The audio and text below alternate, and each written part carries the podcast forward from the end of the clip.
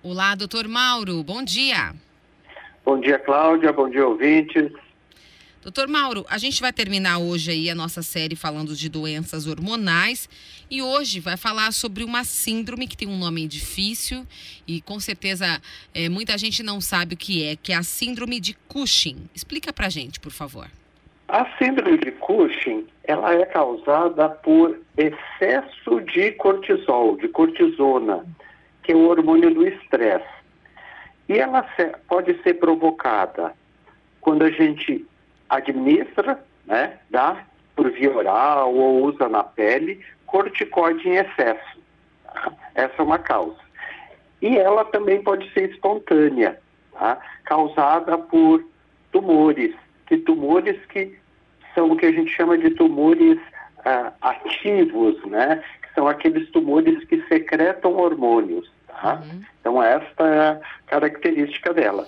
Mas como que percebe aí, né? Quais são os primeiros sintomas que as pessoas precisam é, ficar Cláudia, Os sinais da doença hormonal, como a gente já falou lá, eles são muito parecidos entre um e outro. Uhum. Mas o que essa doença provoca é fraqueza muscular. Então a gente tem cansaço, ofegação, o abdômen fica grande, parece que está inchado.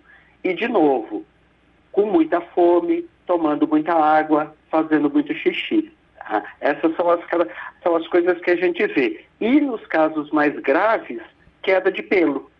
Eles ficam sem pelo nenhum. E o tratamento disso? É, o tratamento ou é com medicamento, a maioria a gente dá um medicamento que é um regulador hormonal, uhum. ou em alguns casos cirúrgicos, que a gente vai lá e tira a glândula suprarrenal, por exemplo, ou a hipófise e resolve o problema, tendo cura. Tá? E o tratamento, geralmente são pacientes adultos velhos que têm isso, e, e eles têm uma, se bem controlados, eles têm uma boa qualidade de vida. Eu só queria falar de duas coisas importantes. Quando não tratados, esses pacientes podem desenvolver diabetes, hipertensão, ah, trombos. Então, é uma doença que muitas vezes a gente acha, ah, é só envelhecimento. Não. Cansaço excessivo pode indicar ah, alguma alteração sistêmica. Isso é tanto em gato quanto em cachorrinho? Em cão é a doença hormonal mais comum, sem dúvida nenhuma.